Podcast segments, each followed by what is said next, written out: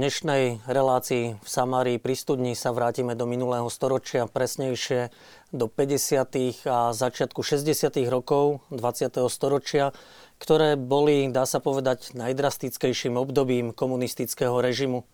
Tieto roky boli charakteristické perzekúciami takmer všetkých vrstiev spoločnosti a tiež vykonštruovanými súdnymi procesmi. Práve dnes uplynulo 65 rokov od začiatku monster procesu totalitného komunistického režimu proti Salesiánovi, Titusovi Zemanovi a jeho 19 spoločníkom. Medzi nimi bol napríklad aj zosnulý Anton Srholec. Práve o tejto téme o monster procesoch a tomto monster procese budeme hovoriť v našej relácii s našimi hostiami, ktorých srdečne vítam. Máme tu historikov, pomocného biskupa, bratislavského pomocného biskupa Jozefa Haľka, ktorý je historik. Dobrý večer, prajem. Dobrý večer, prajem. A ďalšieho historika Roberta Leca. Dobrý večer, prajem. Dobrý večer. Salesiána, hovorcu Salesiánov Rastislava Hamráčka. Dobrý večer. Dobrý večer. A pána Michala Radošinského, ktorý je synovcom Titusa Zemana. Dobrý večer, prajem. Dobrý večer. Dúfam, že naša relácia zaujme aj vás a tak, ako býva zvykom, aj vy ste jej spolutvorcami ako naši diváci. Môžete ju tvoriť pomocou svojich SMS-iek či mailov, na ktoré sa môžete pýtať, dávať svoje postrehy, názory, podnety, adresu, mailovú aj telefónne číslo vidíte teraz na svojich televíznych obrazovkách. Pán Lec, na vás sa asi prvého obrátim tieto perzekúcie 50. 60. roky, kde môžeme nachádzať dôvody, prečo komunistický režim prichádza s takýmto stíhaním svojich oponentov? Slovensko bolo brané ako taký nespolahlivý prvok rodiaceho sa východného bloku už od parlamentných volieb v roku 1946 a preto ten režim a tie postihy v podstate, ktoré tu boli, boli trošku ešte, by som povedal, že silnejšie ten dosah bol silnejší ako teda v českej časti štátu. V podstate tie perzekúcie sú súčasťou uh, tej mocenskej taktiky aj praxe v podstate toho komunistického systému bez ohľadu na to, že v ktorej krajine existoval. Uh, tie politické procesy sú len takou špičkou ľadovca, kde v podstate boli odsúdení ľudia, ktorí boli obvinení z rôznych vykonštruovaných zločinov, ktorí sa častokrát nikdy nedopustili. A na to slúžili zákony samotné zákony boli v podstate zneužité. Tie skutkové podstaty v týchto zákonoch, môžem povedať úplne jasne ten známy povestný zákon 231 z roku 1948 na ochranu ľudovodemokratickej republiky, tak tie skutkové podstaty boli postavené tak široko, že kohokoľvek bolo možné v podstate obviniť a potom aj prísne potrestať za zločiny velezrady, špionáže a tak ďalej. Takže v tomto priestore sme sa v podstate ocitli, len preto, že Slováci teda v tom 46. roku odmietli teda tú víziu šťastných zajtrajškov a chceli si udržať nejaké svoje hodnoty, kresťanské a národné, tak za toto Pirhové víťazstvo v tých parlamentných voľbách v 46. roku sme veľmi tvrdo platili, ešte potom aj v 50. a teda aj v ďalších, v ďalších rokoch. Bol to aký zápas o zachovanie našej identity, kultúrnej, národnej, kresťanskej. Bola to likvidácia politického oponenta, dá sa povedať? Ehm, bola to, dá sa povedať, že áno, ale bola to dosť neferová likvidácia, pretože my sme nemali v podstate žiadne možné alebo adekvátne prostriedky na obranu. V podstate sme boli vydaní na milosť a nemilosť tým ľuďom, ktorí chceli ukázať teda svoju moc, ale ukazovali možno aj svoju bezmocnosť, pretože to bola viac menej menšina, ktorá sa cítila ustrašená. Oni sa v podstate báli a chceli tento strach nejakým spôsobom premietnúť do toho krutého prenasledovania. Ja to takto v podstate vnímam, lebo v podstate podstatnou každého, každého totalitného režimu je strach. A títo ľudia sa naozaj museli veľmi báť a preto museli dokázať, že majú veľmi veľa nepriateľov, že sami si vlastne postavili nejakú víziu svojho nepriateľa, proti, proti ktorej potom zápasili. Mm-hmm. Otec biskup, dá sa povedať, že hlavným nepriateľom režimu bola církev aj vtedy, teda v týchto rokoch, 50. a 60. minulého storočia? No, treba si zrejme v tom uvedomiť taký ten širší kontext, že sme sa, ako to profesor Lec už naznačil, stali súčasťou toho východného bloku, stalinského a komunistického bloku, ktorý bol zásadne ateistický a antiteistický. Čiže komunisti v 50. rokoch, niekedy to aj verejne prehlasovali, boli presvedčení o tom, že církev zlikvidujú. Dokonca niektorí církevní tajomníci, na to sú aj doklady, dokumenty, e, prezentovali, že do 5 rokov problém s církvou nebude, pretože církev samotná nebude. To znamená, tie jednotlivosti, o ktorých tu ešte budeme hovoriť, sa odohrávajú v kontexte veľkého útoku na kresťanstvo, na náboženstvo, na vieru a na Boha. Čiže aj keď vieme veci vydefinovať v časoch, priestoroch, štruktúrálne, kompetenčne a tak ďalej, úplne v pozadí je niečo, čo sa zrodilo ešte v 19. storočí ako marxizmus, čo potom pokračovalo ako leninizmus a stalinizmus, ktorý mal úplne spoločnú a základnú líniu likvidáciu kresťanstva. A to znamená všetkých tých, ktorí, ktorí vyznávali vieru. To znamená vykoreniť, vykoreniť Boha z, z, zo srdca človeka. Keby sme si prečítali text socialistickej internacionály úplne do konca, tak by sme videli, že tam sú tie prvky toho politického mesianizmu, to znamená posledná borba vzplála, dajme sa na pochod, zbavíme sa čiernych supov, čo sa zrejme myslí aj na kňazov, keďže chodili oblečení väčšinou v tmavom oblečení a tá socia- ten, ten text a, a, a tá piesen socialistickej internacionály je o zásadnom novom začiatku, úplnom zavrhnutí minulosti a úplnom začiatku nových, ako už bolo povedané, svetlých zajtrajškov. A všetko to, čo sa odohrávalo potom v jednotlivostiach, sa odohrávalo ako súčasť jedného veľkého a veľmi bolestného procesu. Uh, je len tá snaha o likvidáciu církvy dôvodom e, toho prenasledovania, alebo si myslíte, že ten komunistický režim bral církev ako konkurenciu vlastne sebe? Samozrejme. Ale, a možno aj jedinú sílu, ktorá je schopná ho možno povaliť? E, totalitný režim si chce podriadiť človeka vo všetkých vrstvách jeho existencie. A Boh, ktorý je ten, o ktorom aj písmo hovorí, že viac treba počúvať Boha ako ľudí. Už len táto jedna veta by určite bola, keby bola mohla vyhlásená za protištátnu, pretože keď znamená, že viac treba počúvať Boha ako ľudí a Titus Zeman konkrétne bol príkladom človeka, ktorý počúval viac Boha ako ľudí a mnohí ďalší mučeníci a vyznavači, tak e, samozrejme, že to nemohlo nenaraziť na tie totalitárne ambície úplne si podriadiť človeka. Konec koncov existovalo heslo, že stvoríme alebo zrodíme človeka nového typu. To znamená priam kreacionistické ambície e, komunistov a ateistov, ktorí verili tomu, že a boli niektorí o tom naozaj hlboko prezvedčení, že stvoria nový svet a aj nového človeka, ktorý Boha nebude potrebovať. A preto takíto ľudia samozrejme boli veľkou konkurenciou v tom, že, že nechceli poslúchať, lebo poslúchali Boha.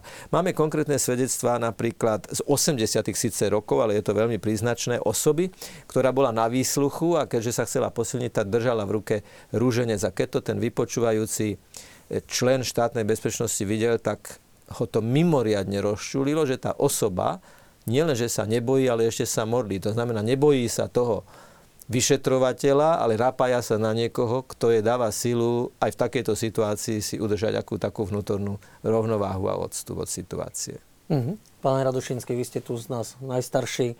A čo vy viete o tých 50 60 rokoch aj z rozprávania vlastne Titusa Zemana ako svojho strýka? No 50. roky tam boli problémy. To boli povojnové roky a e, tým, že komunistická moc sa snažila upevniť vo svojom postavení, tak e, v bytových domoch boli agenti EŠTB, ktorí vlastne sledovali beh a chod toho domu, podávali hlásenia. To viem akože z počutia.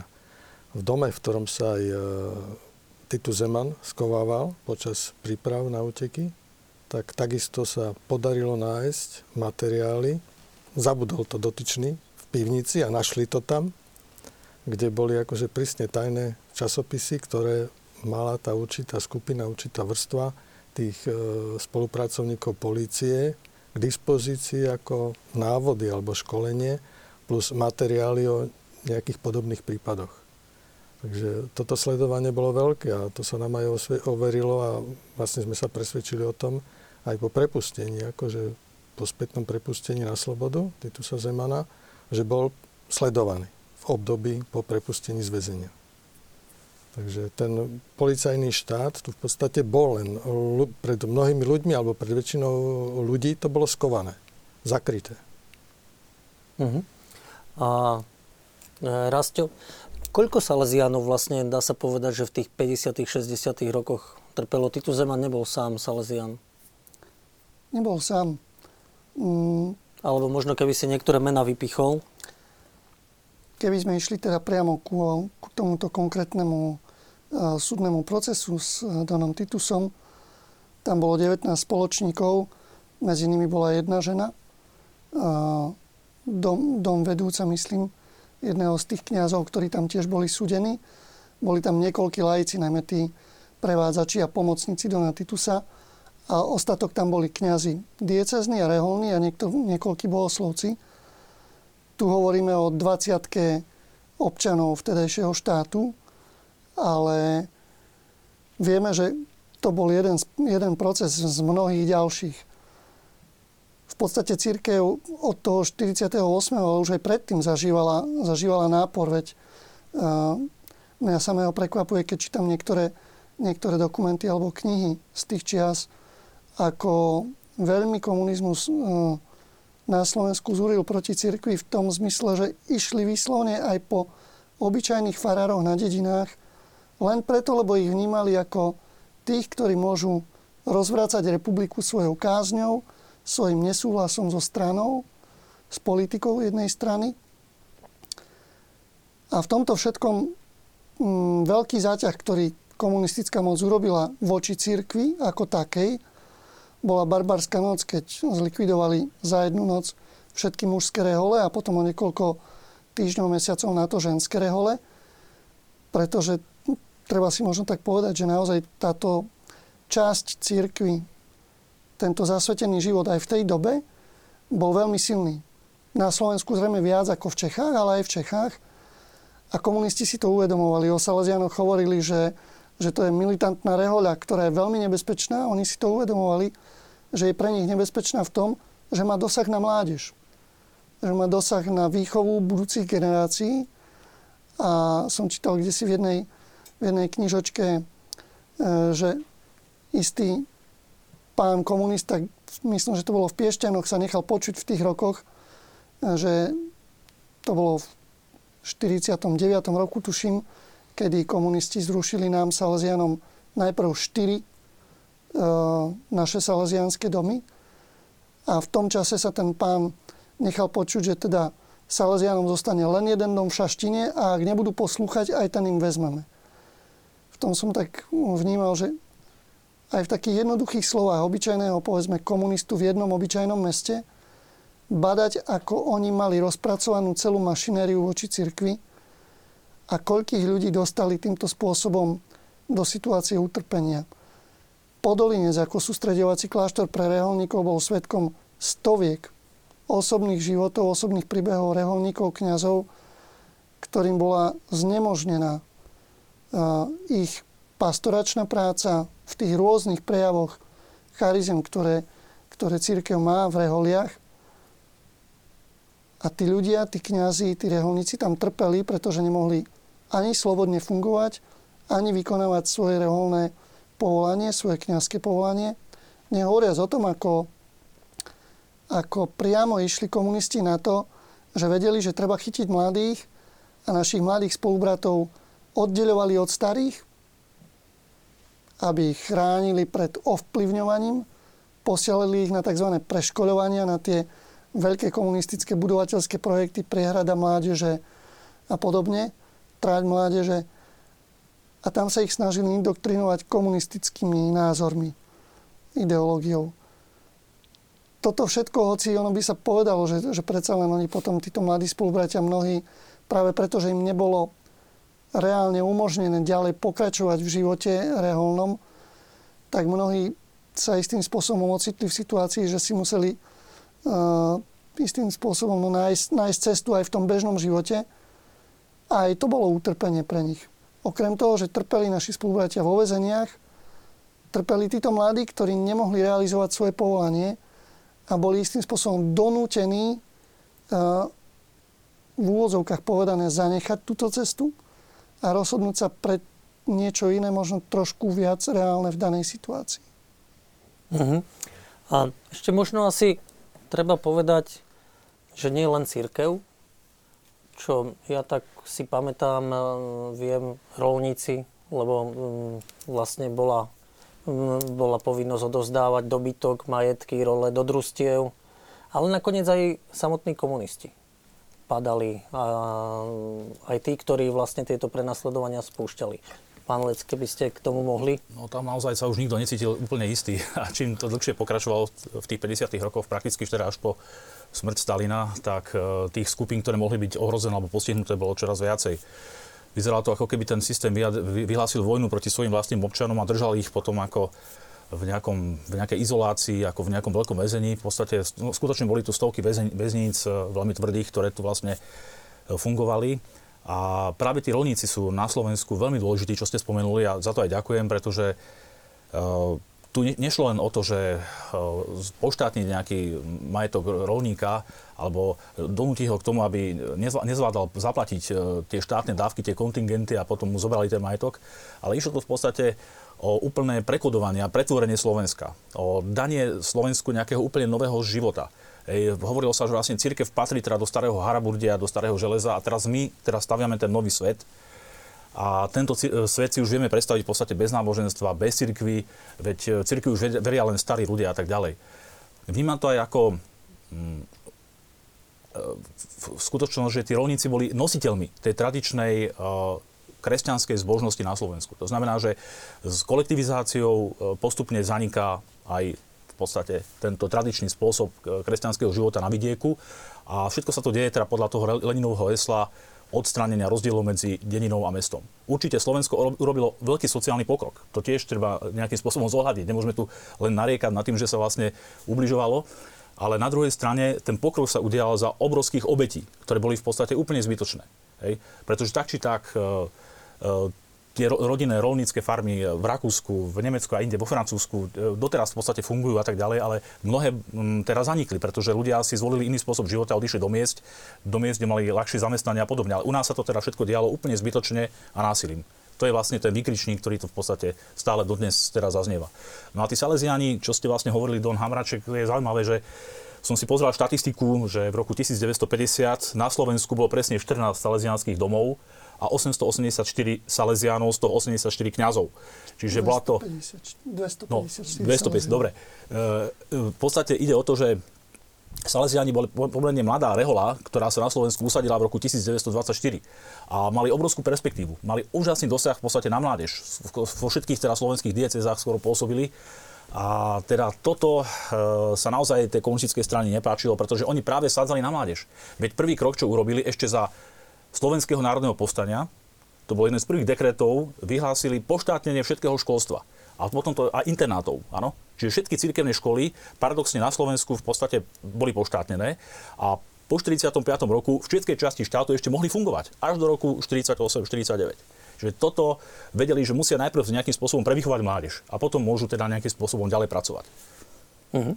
Otec biskup, dá sa hovoriť o tom, aký bol vzťah medzi ľuďmi a církvou, ľuďmi a kňazmi, teda keď brali kňazov, ako sa správali ľudia a na druhej strane, ako sa stávali kňazi, biskupy, keď sa poškodzovali rolníci a jednoduchí ľudia?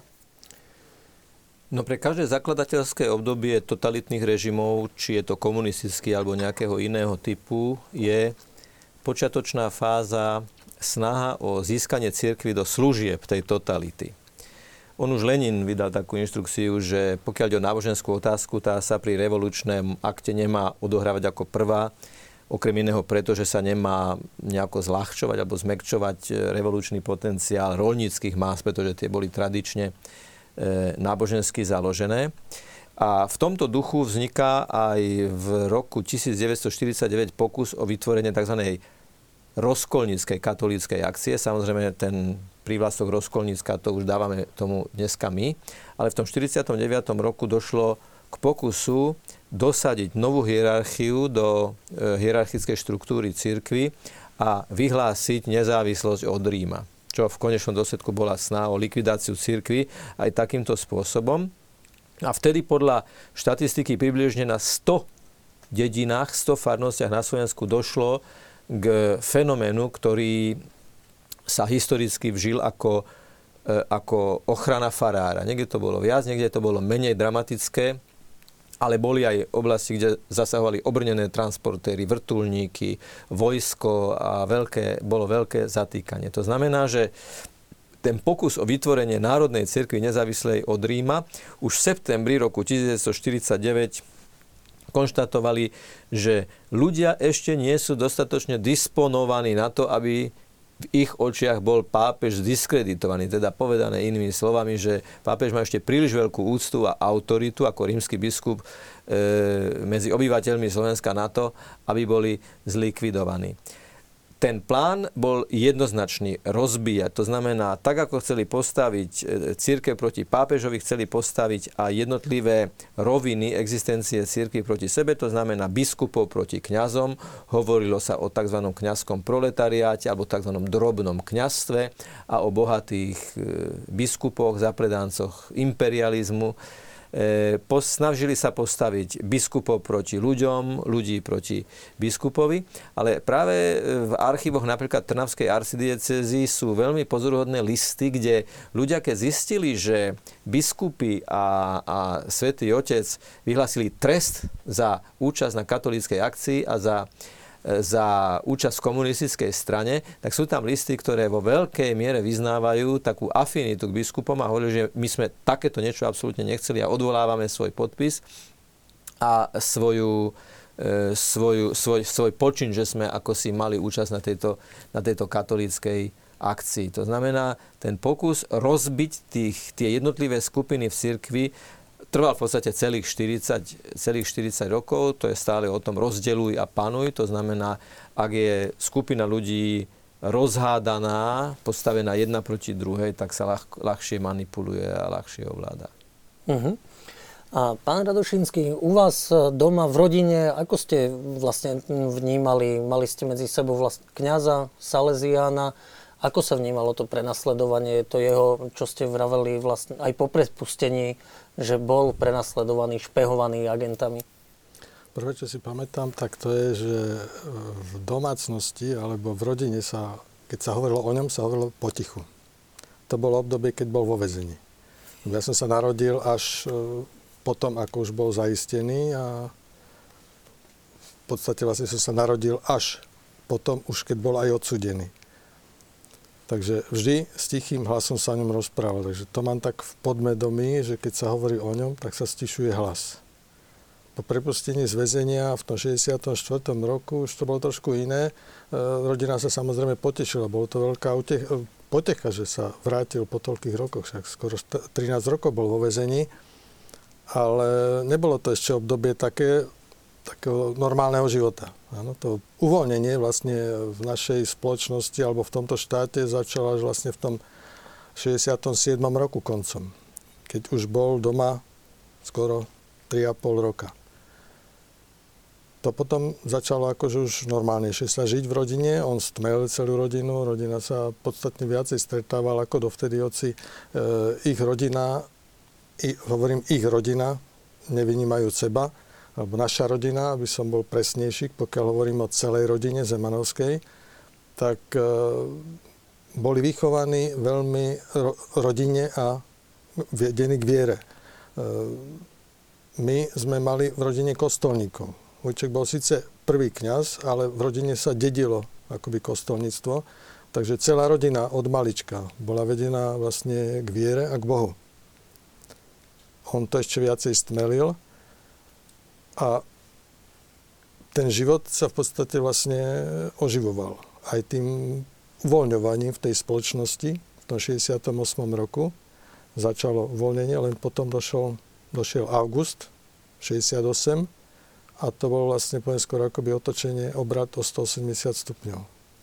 Očakávanie toho zlého, návrat tých agentov KGB, pod ktorých vlastne vedením boli vypočúvaní a vedené súdne procesy, lebo jednoznačne vieme, že výsluchy boli vedené pod gestiou KGB. Dokonca aj v dokumentoch sa nachádzajú dokumenty, ktoré majú napríklad názov ustanovka. To znamená, že dôstojníci KGB viedli výsluchy na Slovensku alebo vtedajšom Československu, alebo boli nejakými poradcami, ktorí školili našich Zjednodušene by som to nazval, boli to šedé eminencie viedli a zrejme boli tí, ktorí akoby ťahali opratky, ale Čiže mali dobrých to, prisluhovačov. Ne, nebola to písomná inštrukcia z Moskvy, ale oni boli tu? Boli priamo tu zrejme. Uh-huh. A, poradcovia vlastne, no. išlo o sovietských poradcov, ktorí sem prichádzali teda okolo toho roku 1948-9 a v podstate boli určení pre tie väčšie procesy. Áno. Tie v podstate ale, určite tam aj zasahovali, a usmerňovali, ale samozrejme, že ľudia, ktorí pracovali v štátnej bezpečnosti Československej, mali školenia v podstate už ešte v podstate moskovskej teda školy, čiže oni už boli pripravení na tieto veci, preto aj používali niekedy tú sovietskú terminológiu. Čiže dá sa aj povedať, že tie procesy boli veľmi podobné tým, aké sa diali v Sovietskom zväze? Presne, to bol vlastne ako keby vzor pre tie naše procesy aj pre procesy v iných krajinách, najmä tzv. veľké moskovské procesy z 37. a 8. roku, ktoré boli dokonca preložené do češtiny, do ešte. A v podstate aj v 50. rokoch sa ako bola taká nejaká reedícia e, týchto procesov. V podstate to ukazuje na úplne rovnaký scenár. Teda najprv treba nejakým spôsobom pošpiniť ľudí, ukázať teda toho nepriateľa, pošpiniť ho pred verejnosťou rôznymi kampaňami a potom siahnuť k politickému procesu ako spôsobu tzv. Výkon, výkonu spravodlivosti v podstate a tohoto človeka teda nejakým spôsobom takto likvidovať. Uh-huh. Máme niekoľko diváckých otázok, veľmi rýchlo ich tak prečítam. Na niektoré sa dá zareagovať. Či boli tieto zločiny po roku 89 aj potrestané? Otec biskup. Máte vedomosť o potrestaní nejakých zločinov? Tak e, už v 68.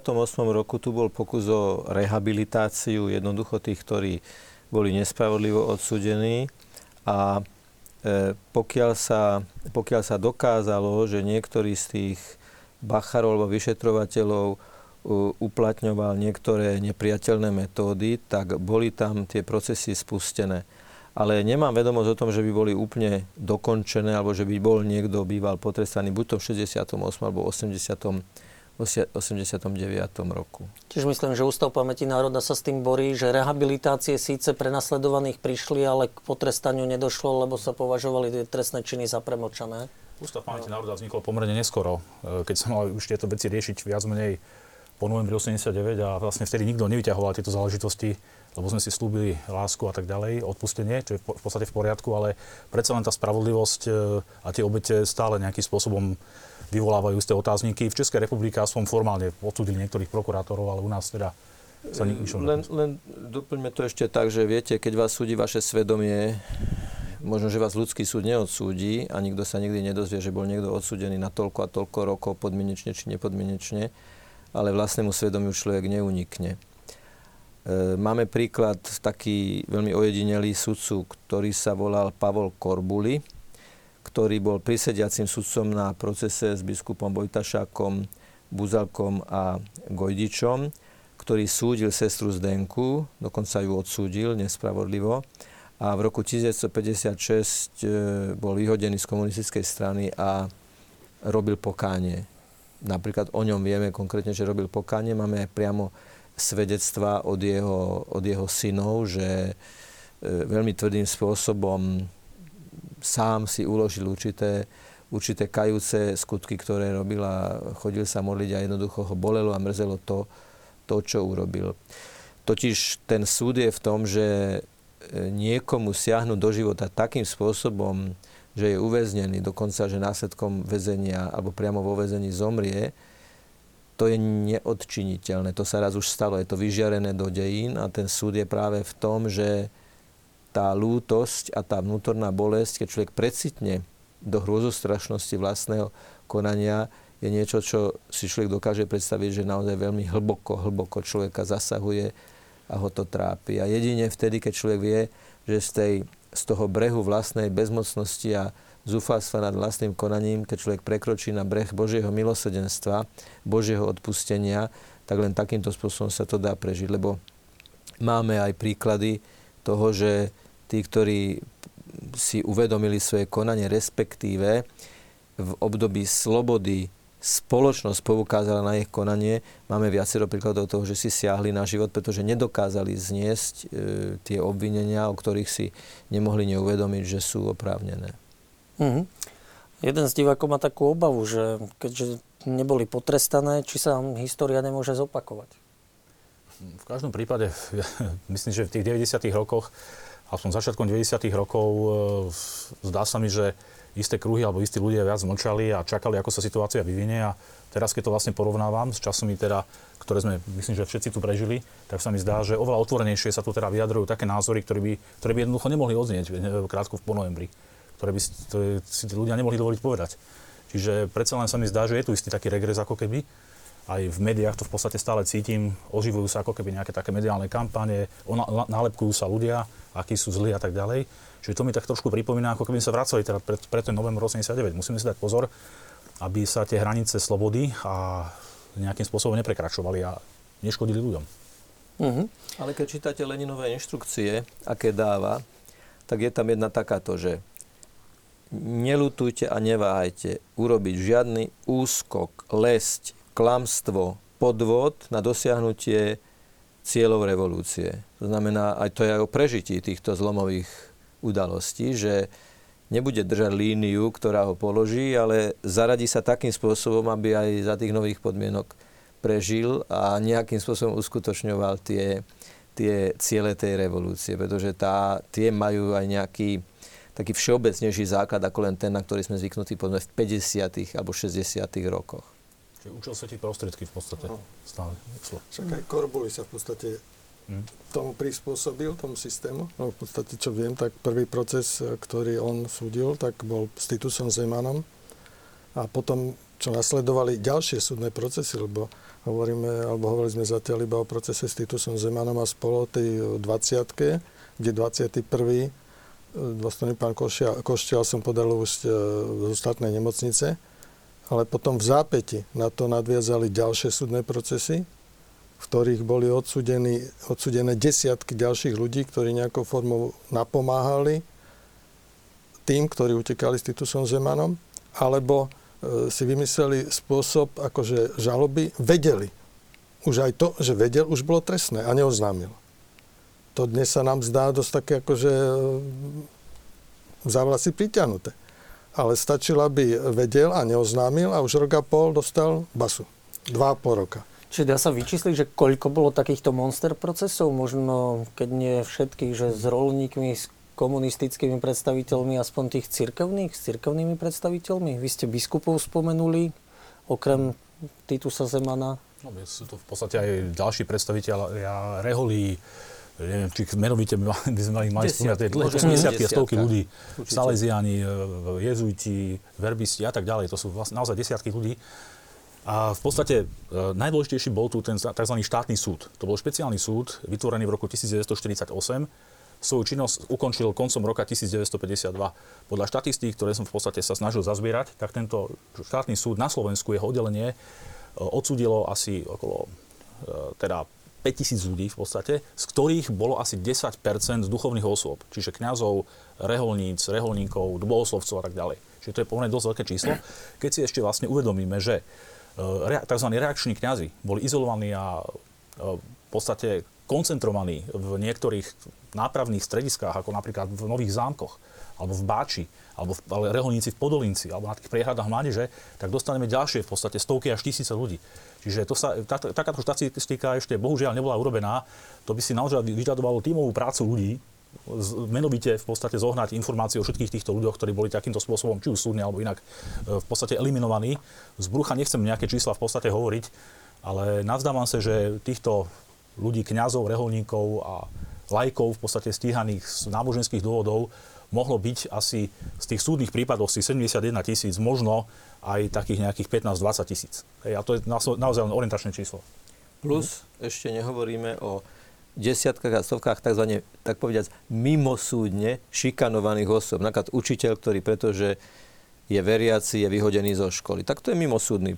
To nie, nie je súd, ale ten človek je mimo možnosti si zarábať na svoju rodinu, ak nájde mhm. nejakú prácu veľmi podradnú alebo v 50. rokoch sa dialo, že keď nemali pracovníkov alebo robotníkov v uranových baniach, tak jednoducho išli do ulic, pobrali z ulic ľudí, bez súdu tam pracovali, potom ich bez súdu prepustili. Tí ľudia nemôžu dnes žiadať o žiadnu rehabilitáciu, o nič a pritom mali na, na chrbte punc, že bol vo vezení a zaobchádzalo sa s ním normálne, ako keď bol odsudený a bol vo vezení. Tiež som mal takto známeho, ktorý bol odvezený do Ruska ako do Gulagu, a a po 4 alebo 5 rokoch skonštatovali, že v podstate o neho nemajú v záznamoch, tak začali skúmať, že čo sa udialo, ako sa tam dostal a skonštatovali, že zrejme na slovenskom území Rusom ako vezli transport, tak ušiel väzeň, tak ho jednoducho doplnili o chlapca, ktorý bol oblečený pekne v obleku a išiel na maturitnú skúšku. A našiel sa až v Rusku, v Gulagu. V podstate tá trestná právomoc sa potom dávala aj Národným výborom. E, krajské národné výbory, v podstate špeciálne komisie, ktoré tu existovali, ktoré boli utajené, mali právo zaraďovať do táborov nutených prác osoby až do dvoch rokov. Čiže tiež bez súdneho rozsudku sa rozhodli, že niekoho zaradia, zobrali ho a dali ho tam. To boli najmä tí aktivisti, ktorí E, sa zapájali do odboja proti tej štátnej katolíckej akcii, ktorí demonstrovali a chránili svojich kňazov. A v podstate aj miestne národné výbory e, v súvislosti s kolektivizáciou mohli dať nejakého rolníka na 24 hodín alebo 48 hodín v podstate ho izolovať v nejakej šope a väzniť len za to, že nedal nejaké, nejakých pár vajec, teda neodovzdal ten kontingent. Takže to bol naozaj, tá trestnosť teda išla už úplne do hĺbky až do tých miestnych e, správ, teda tých národných výborov a teda, ktoré dostali právomoc teda takýmto spôsobom trestať a vlastne zneužívať tú moc proti nepohodlným ľuďom. Mhm. Dobre, preruším teraz na chvíľku našu diskusiu, poprosím režiu o krátky videoklip, aby sme si oddychli my aj naši diváci a po ňom sa do štúdia vrátime.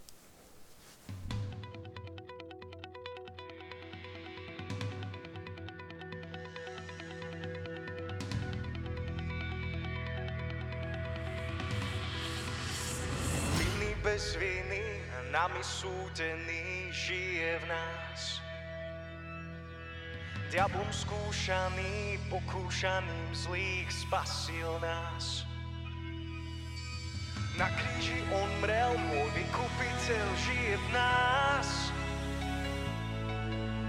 Zmenil celý svet, lásku dal nám zrieť, zmenil nás.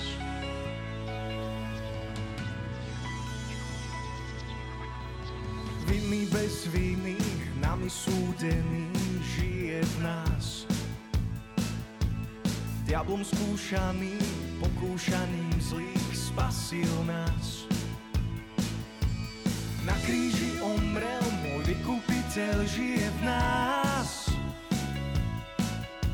Zmenil celý svet, lásku dal nám zrieť, zmenil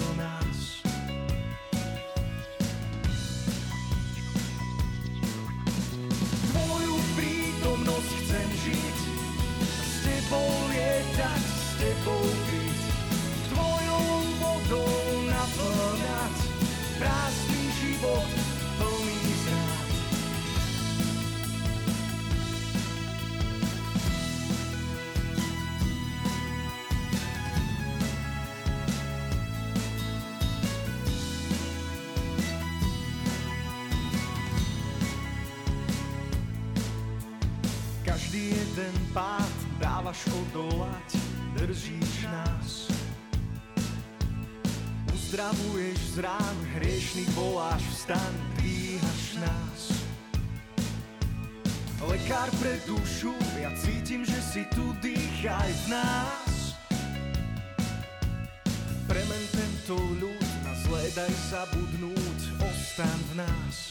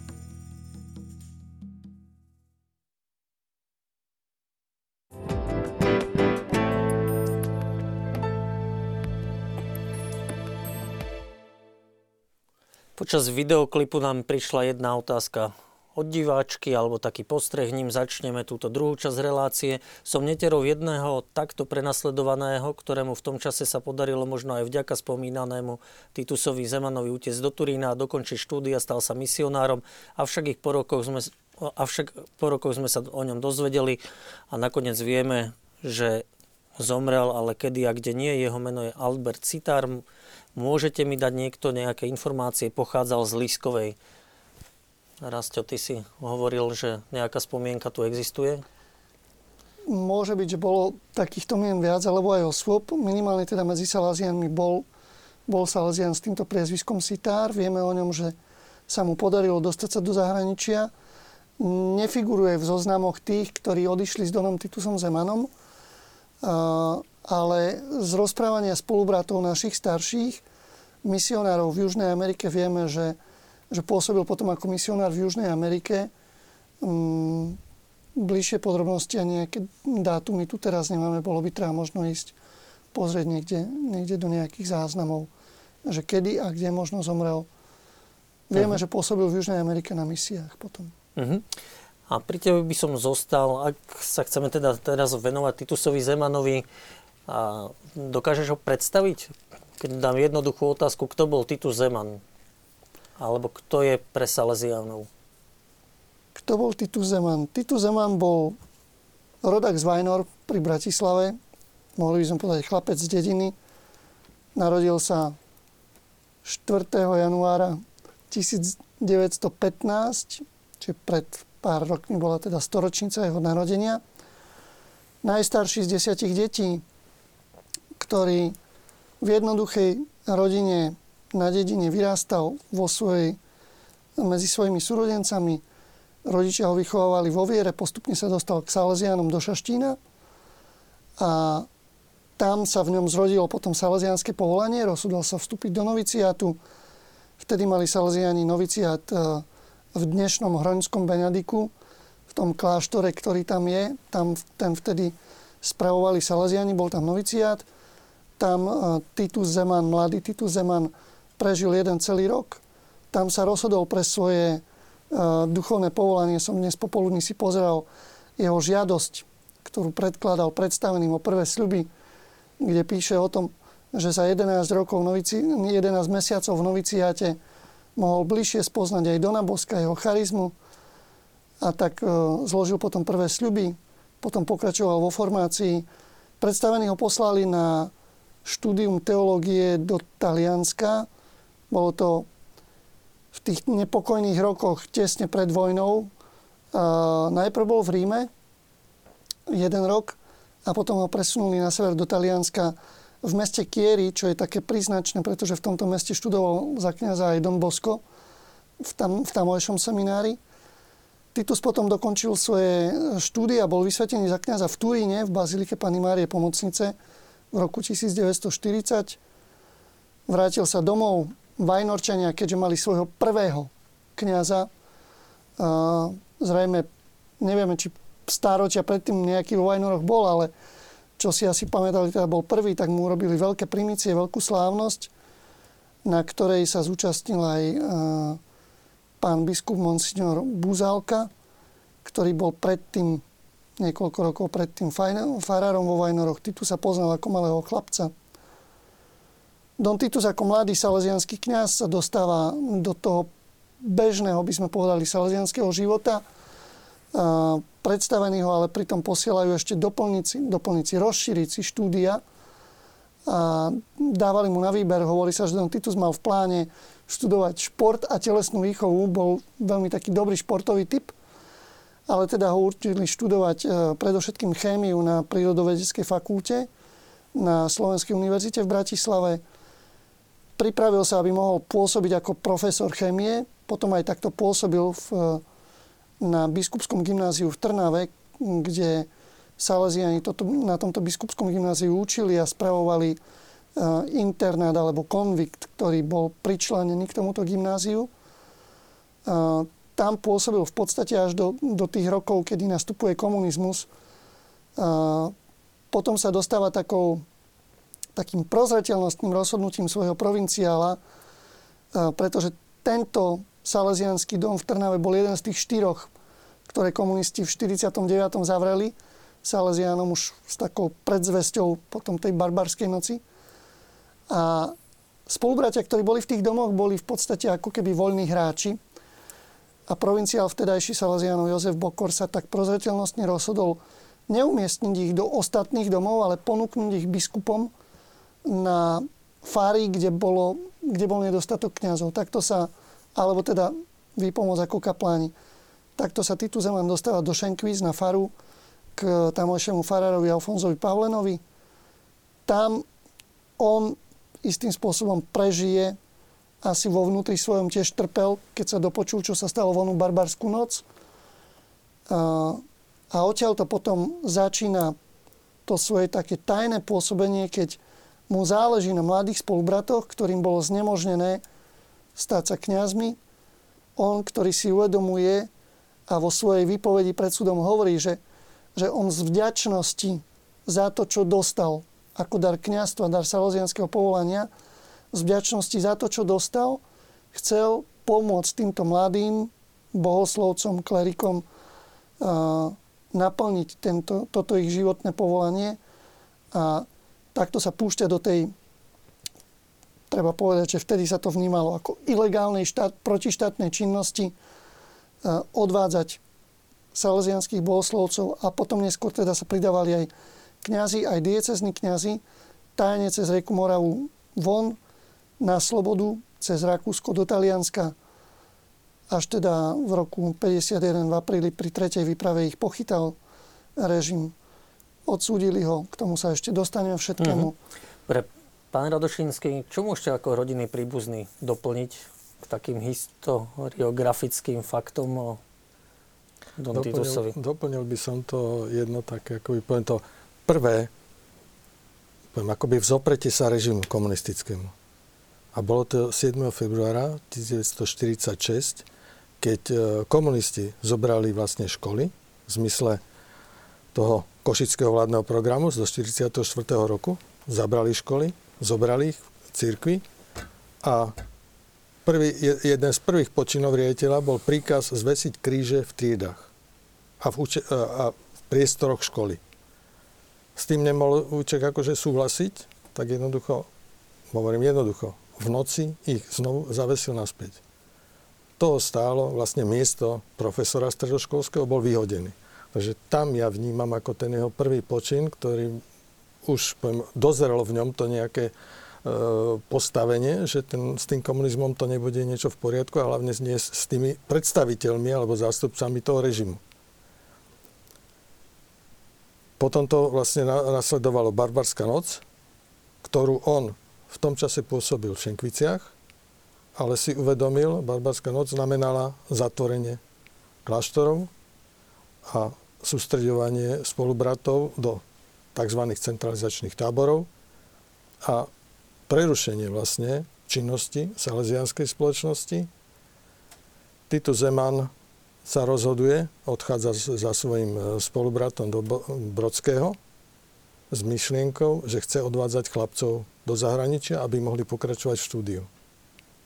To bolo hneď po, pár dní po barbarskej noci, v zmysle toho, ako sme našli záznamy začína ich sústreďovať, pripravovať na úteky a postupne ich odvádza. To bola veľmi riskantná činnosť. Štát napriek tomu, že nám v Československu zaručovala ústava náboženskú slobodu, tak napriek tomu robil všetko možné preto, aby znemožnil vlastne veriacim žiť vo viere. S týmto takisto nemohol súhlasiť.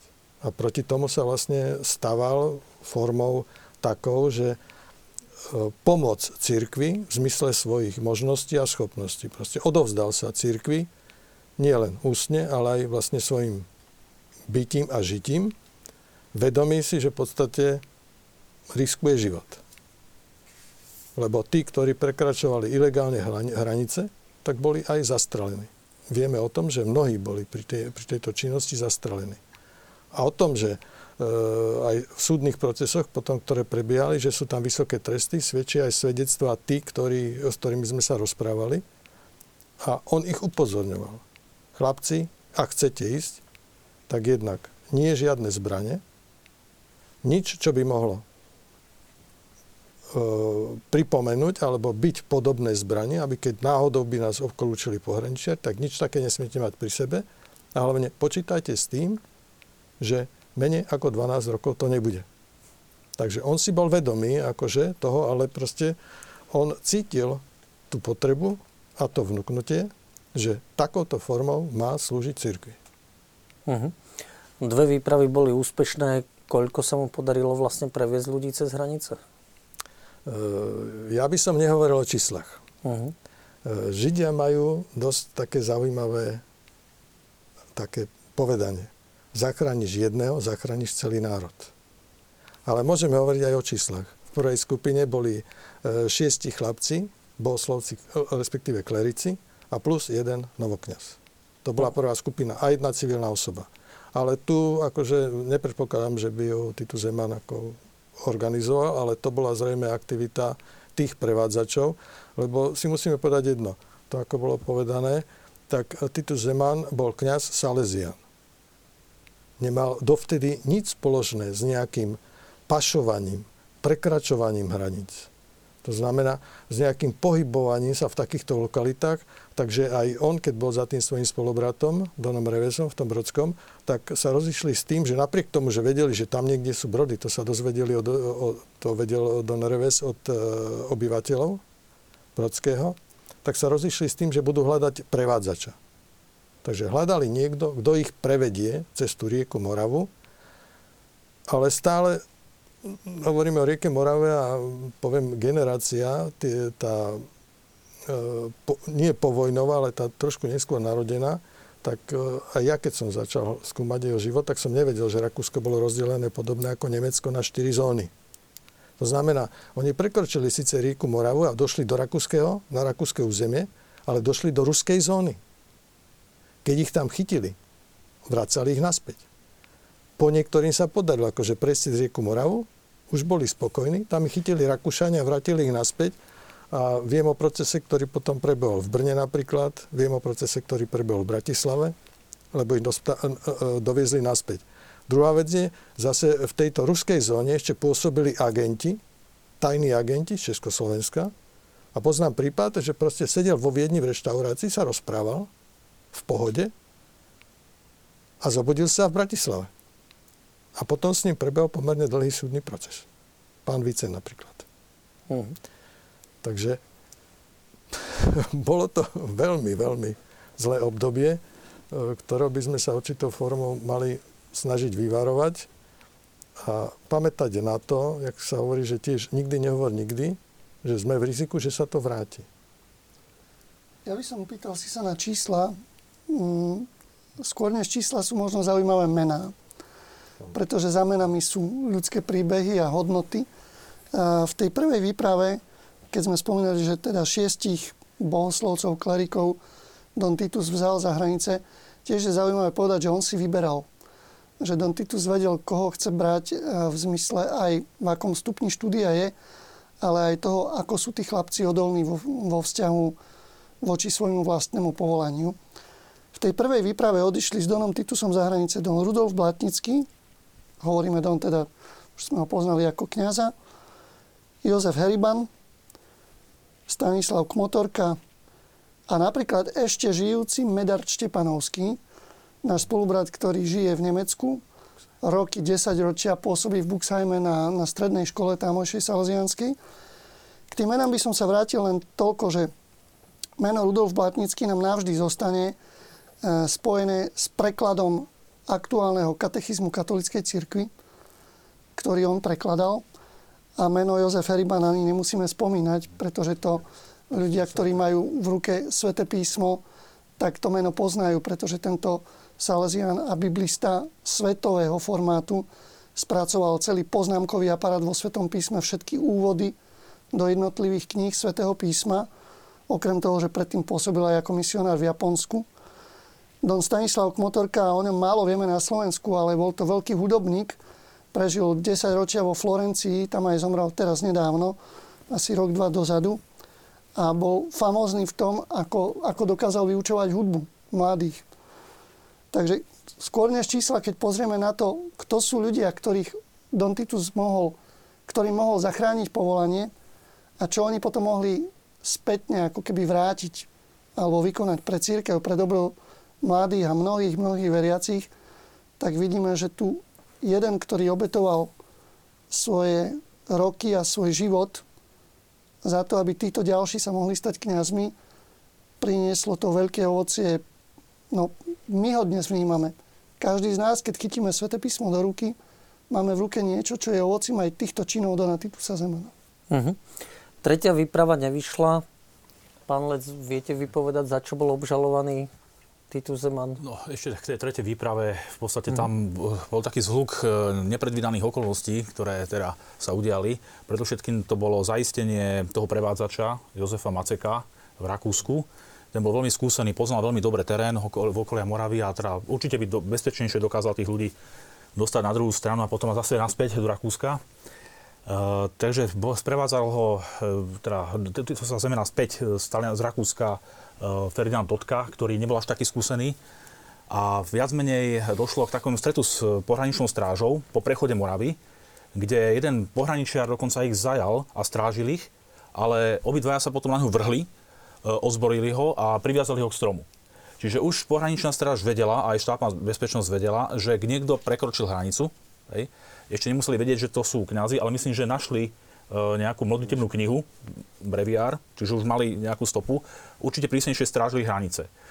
Potom, e, terén na prechod e, bol veľmi zlý, pretože bol to na topili sa snehy, Morava sa rozvodnila a okrem toho bola tu veľká skupina ľudí. To bolo až 22 ľudí, ktorí sa pokúšali naraz prejsť cez Moravu. To bola obrovská skupina ľudí.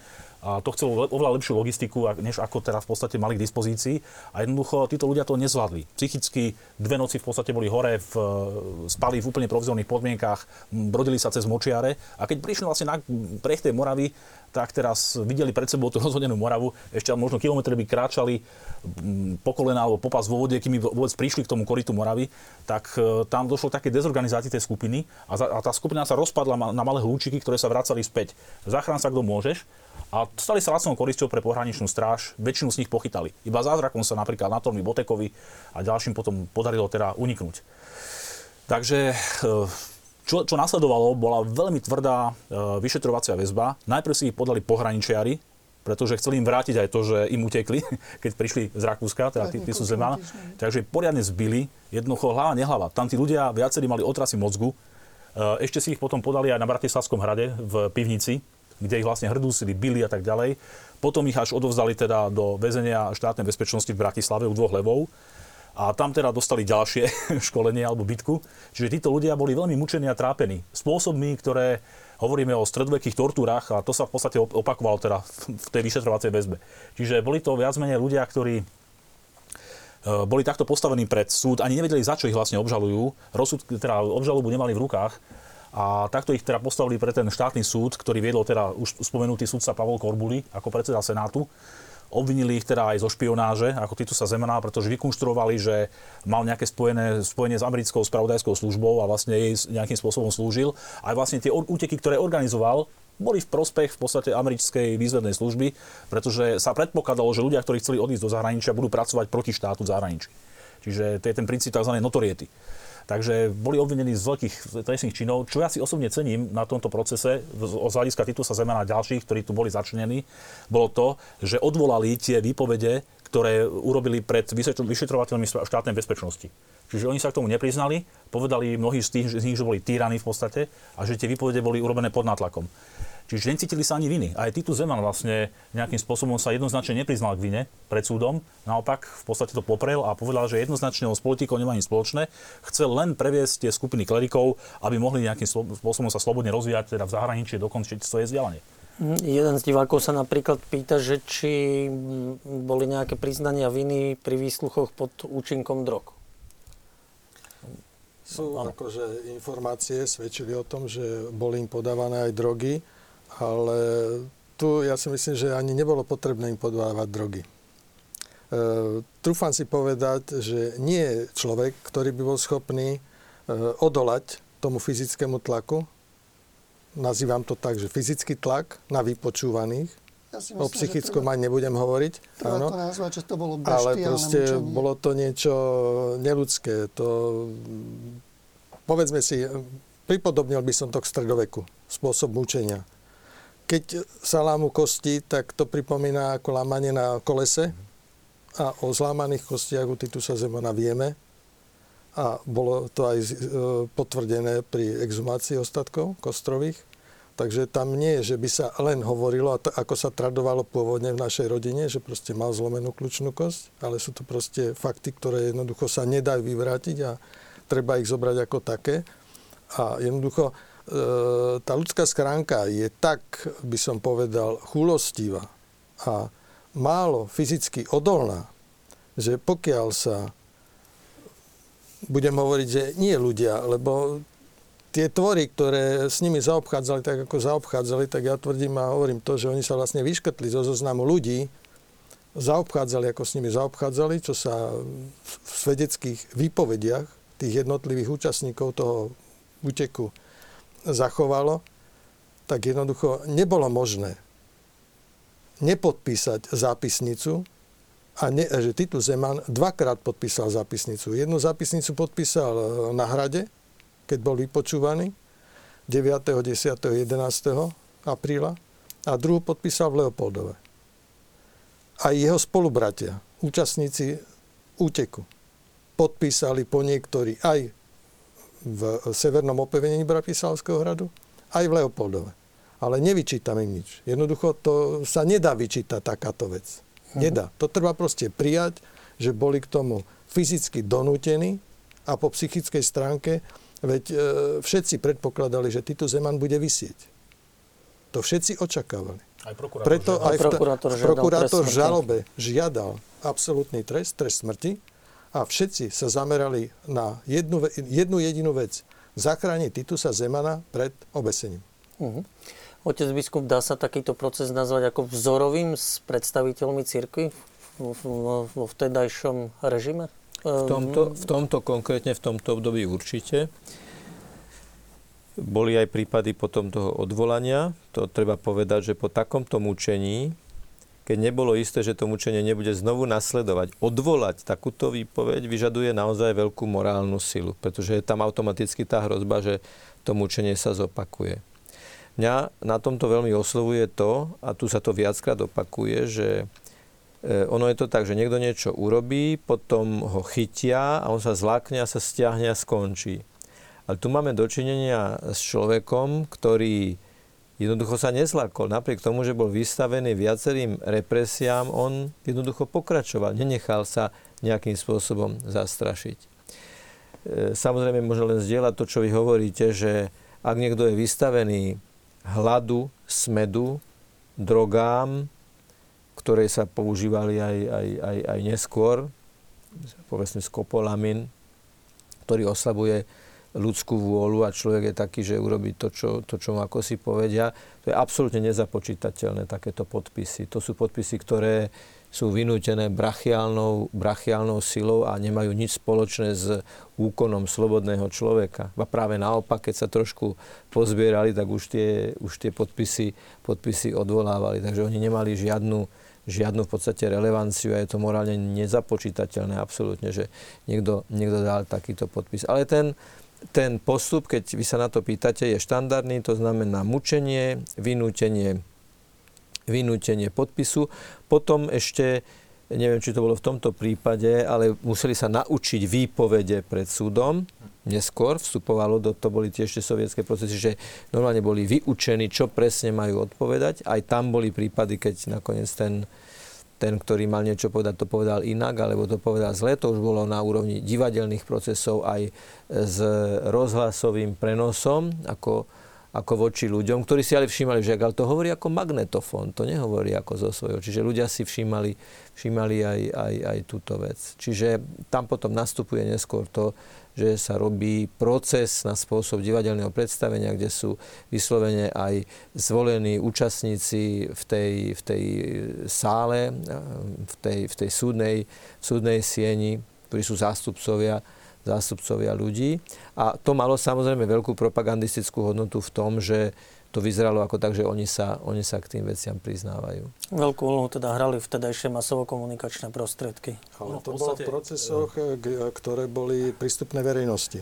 Ale v tzv. procese procesy- Titus Zeman a spol bola verejnosť, vyka- po prednesení žaloby bola verejnosť vykázaná. To boli procesy s organizovanou verejnosťou. Mhm. Hej, takzvané procesy. Prvý vlastne vzorový proces, ak ste sa pýtali, tak to bol proces s desiatimi predstaviteľmi reholí, ktorý sa uskutočnil v Prahe na prelome marca a apríla 1950 a takisto aj proces so slovenskými tromi katolickými biskupmi Vojtašákom, Buzalkom a Godičom. To boli procesy s organizovanou verejnosťou. Potom boli procesy s vylúčením verejnosti, hej, kde vôbec verejnosť ani nemala nejakým spôsobom prístup. A potom boli boli procesy verejné, ale vlastne mohli tam prísť v obmedzenom počte nejakí ľudia, rodinní príslušníci, ktorí teda aj... Dôvod vylúčenia bol aký? Eh, Ak malo ísť o eh, z- Štátne oboznámenie tajomstvo. so štátnym tajomstvom, boli tam prečítané z- vlastne z- posudky nejakých znalcov, ktoré, vlastne, ktoré vypovedali o tom, že ide o štátne tajomstvo, tak verejnosť nebola pripustená, teda do, alebo respektíve bola vykázaná Vykázaná. súdnej siede. sú- súdnej siede. Mhm. Najprv im bolo slúbené, že môžu tam mať dvoch svetkov, ale potom aj ani tých neodsúhlasili. Mhm. Takže verejnosť bola vykázaná a bola pozvaná alebo vpustená do súdnej sieni až pri vynašaní rozsudku. Jedna divačka píše, že je vzdialená príbuzná Williama Mitošinku, ktorý bol na úteku s Donom Titusom Zemanom. A že veľa trpel, keď ho mučili, že či máte o ňom niekto nejaké záznamy, informácie. Vo všetkých súdnych spisoch akože figuruje. On vydal William vlastne knižku, Mitošinka. ktorá je podľa mňa jednou z najlepších spomienok na, na Pamäti- toto obdobie. pamäti- Pamäti kniaza. pamäti kniaza. Mitošinka, to je jedna fantastická kniha, teda, ktorá o tomto celom vypovedá, o tomto prípade. Bol to veľmi vzdelaný kňaz a teológ, riaditeľ biskupskej kancelárie v Trnave, ktorý vlastne utekol aj s Emilom Šafárom, ďalším kňazom z Nových zámkov, z toho kňazského koncentráku. A teda pripojil sa k tejto skupine tretej, ktorá vlastne, ktorej útek bol nepodarený a bol potom odsúdený spolu s Titusom Zemanom. Tá kniha je zaujímavá práve tým, že nie všetci títo ľudia sú ochotní podrobne opisovať spôsoby toho mučenia. A práve e, dôstojný pán Mitošinka je ten, ktorý relatívne podrobne aj s istým takým psychologickým opisom svojho vlastného prežívania opisuje aj to, ako ho e, mučili a najmä ponižovali ako kňaza, ako muža. Mhm. Možno, možno pre divákov môžeme pripomenúť názov tej knihy, sa dá možno ešte kúpiť. Pamäti kňaza. Pamäti kňaza. Opäť je tu otázka, či tí, ktorí boli autormi perzekúcií, perzekuovali, boli postavení pred súd, že vy ste mnohí žili a žijú.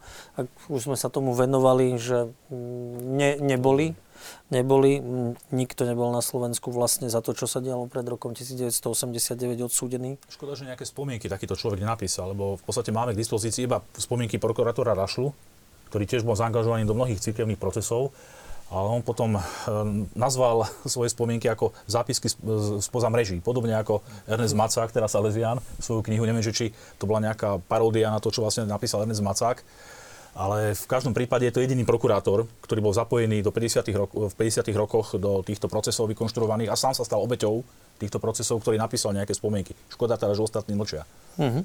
A jeden z divákov zase píše, že príslušníci EŠTB sa neospravedlnili dodnes za svoje krutosti, tvrdia, že plnili iba vtedajšie zákony. A jeho otázka znie, že či prikazoval nejaký zákon také krutosti pri vyšetrovacích väzbách, ktoré zažil aj Titus Zeman. Asi legislatíva také niečo neprikazovala. My sme boli navonok demokratický štát. Takto sa predsa vyhovárali aj fašisti. Mhm.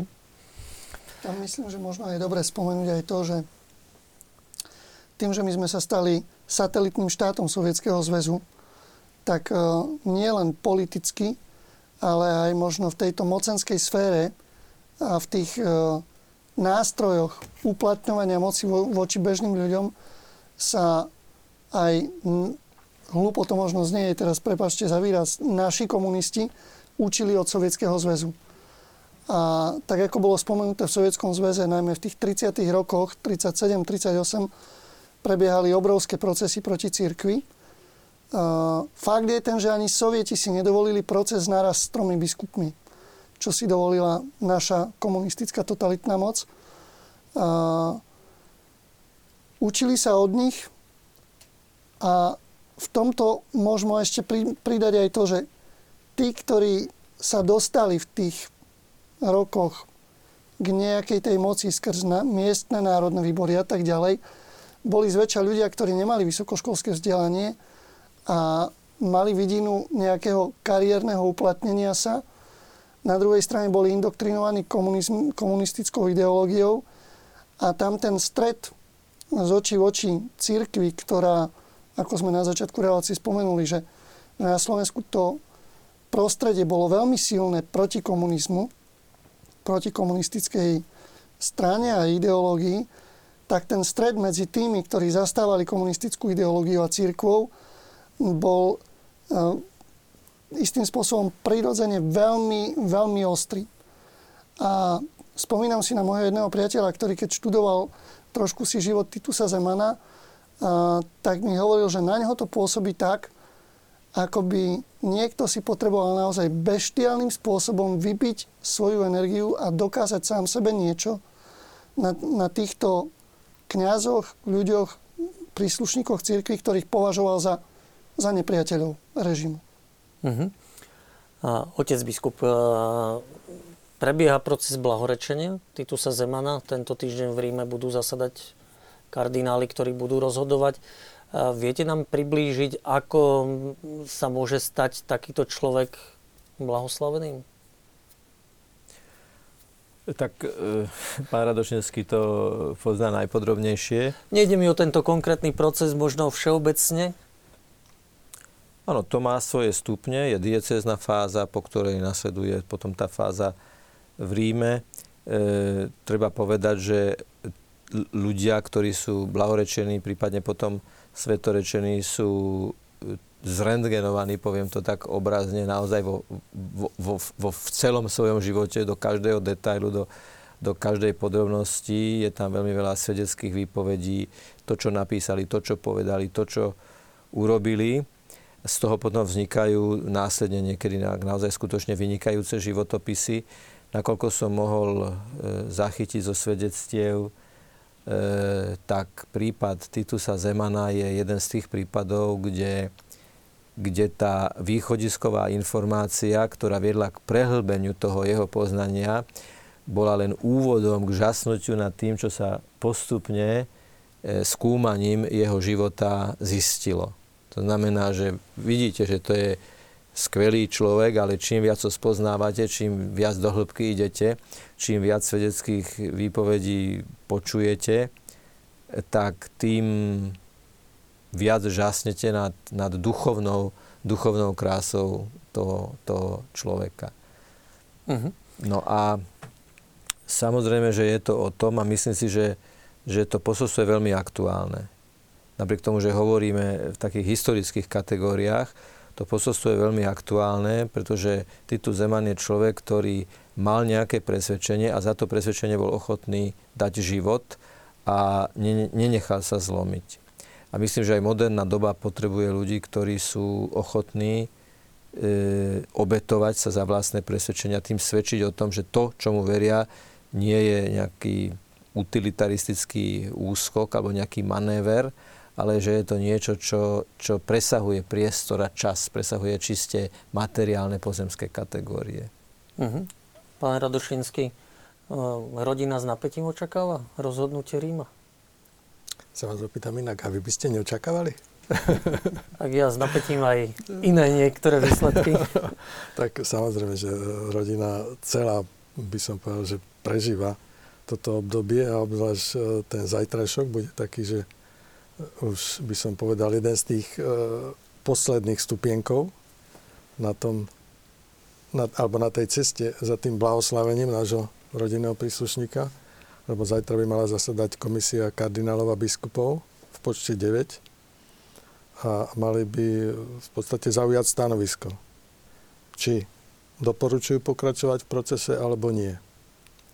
Takto nás už v apríli minulého roku potešila komisia teológov, tiež v počte deviatich, kde z deviatich predniesli kladné stanovisko deviati, to znamená vlastne došlo tam e, k jednomyselnému hlasovaniu alebo vyjadreniu, čo, ako sme sa dozvedeli z kongregácií pre kauzy svetých z Vatikánu, býva ojedinele, tak poviem, sám vnútorne verím, že to zajtrajšie rozhodnutie tejto komisie kardinálov zopakuje aspoň ten kladný výsledok, aj keď to hneď nebudú akože všetci deviati jednomyselne, že nebude to rozhodnutie jednomyselné, ale bude aspoň, poviem, v počte šiestich kladné, lebo nie je tu nutnosť akoby jednomyselného hlasovania, môžu sa aj zdržať hlasovania, alebo môže byť aj proti, ale samozrejme preto je komisia, že aj tu sa hovorí o povedzme počte hlasov pre, proti, zdržal sa. A potom už vlastne, čo sa týka blahoslavenia, nás čaká posledný stupienok a to je, keď e, bude samozrejme ten zajtrajší výsledok, e, výsledok kladný, aby to, tie materiály boli predložené Svetému Otcovi na posúdenie, lebo on je vlastne ten posledný, ktorý bude čakať na vnúknutie Ducha Svetého, či zaradí Titusa Zemana medzi mučeníkov, alebo uzná jeho mučenictvo a zaradí ho medzi blahoslavených. Uh-huh. Čo chceme veriť, že sa tak stane v blízkej dobe. Raz to možno hypotetická uh-huh. otázka. Čo to znamená pre Salesianov na Slovensku, ak by ste získali ja si nemyslím, že to je hypotetická otázka. Tak, je to eh, veľmi konkrétna otázka. A, tak ako pán Radošinský povedal, že na tú otázku, že nakoľko to rodina očakáva, tak aj, aj my ako Salaziani, aj celé to prostredie salazianské na Slovensku, salazianská rodina, prežívame to tak trochu naozaj s takým pozitívnym, dobrým napätím aj v modlitbe. Pre nás to bude prvýkrát v histórii, vôbec teda môžeme povedať v mladej histórii Salazianov na Slovensku. Nie sme tu ešte ani 100 rokov od 1924. A že môžeme teda dostať túto milosť, že jeden z bratov, ktorý vyrástol v tejto krajine, ktorý venoval svoj život pánovi, mladým v reholnom zasvetení ako kňaz a potom sa rozhodol, odovzdal sa tej, tomu Božiemu volaniu, pretože to je tiež také zaujímavé, že hovoria, že mučeník sa nerozhoduje sám od seba byť mučeníkom, ale odpoveda na, na situáciu, v ktorej ho Boh volá k obete, že takýto jeden zo spolubratov, ktorých my sme mali viac, ktorí trpeli, ktorí zomreli niekedy si tak môžeme možno s malou dušičkou, jak povieme, dovoliť povedať, že aj mučenickou smrťou viacerí. A že teda tento jeden prvýkrát, prvý Slovák, Salesian, kňaz, bude môcť byť povýšený na slavu oltára. Tešíme sa na to, modlíme sa za to. Veríme, že to bude naozaj také, aj pre nás taký veľký dar, ale nielen pre nás, pretože žiadny blahoslavený, žiadny svetý nie je len pre niekoho, je pre celú církev, v tomto prípade predovšetkým pre církev na Slovensku. Čiže otec biskup, je to taký nový impuls pre slovenskú církev, ak to takto pozitívne dopadne? Určite, pretože ak niekto mohol byť svetý v, a, a hrdinský svedčiaci o vlastnom presvedčení, o Božom zákone, ktorý platí vždy všade a za každých okolností vtedy, tak môže aj dnes. Preto aj čítame v písme, že svety vás budú súdiť. No pretože oni sú dôkazom toho, že to ide. Je, je možné žiť Boží zákon tej každodennej realite, Božiu lásku. A Titus Zeman konkrétne je jeden z tých, ktorí to dokázali a určite je to mocný impuls. On, on nie je historická, čiste historická postava. Je samozrejme v chronologickej súslednosti dejov, sa narodil, zomrel a tak ďalej, ale on vystupuje z dejín a vstupuje do našej súčasnosti aj mocným impulzom nielen pre rodinu Salesianov, ale pre nás všetkých. Povedzme tú našu vieru, to, že ten e, proces bol podložený vlastne Božou vôľou, dokumentujú aj mimoriadne milosti, ktoré boli už udelené na jeho príhovor, uh-huh. ktorých bolo viacej. Boli to síce väčšinou uzdravenia, čo sa týka fyzického stavu, ale už sa udiali. Nie sú v zmysle kanonizačného zákona akože ešte preverované, lebo poviem, e, keď sa ide spôsobom učeníka, tak nie je požadovaný akože zázrak, aby sa udial. Takže neboli takouto formou skúmané ale pokiaľ aj lekári povedali, ktorí boli ošetrujúci tým daným osobám, že proste nevidia si to vysvetliť, tak veríme, že tieto milosti boli udelené skutočne na základe Božieho pôsobenia a príjmame to ako, povedzme, to také potvrdenie toho našeho snaženia, že áno, venovali sme sa niečomu, alebo obetovali, a on sa obetoval, Mhm. mm-hmm. pretože to malo zmysel. Dobre. Páni, ja vám musím poďakovať a rozpustiť našu diskusiu, či ukončiť našu diskusiu. Náš čas vypršal, takže ďakujem, že ste prišli dnes do štúdia. Divákom ďakujem za pozornosť a pekný večer.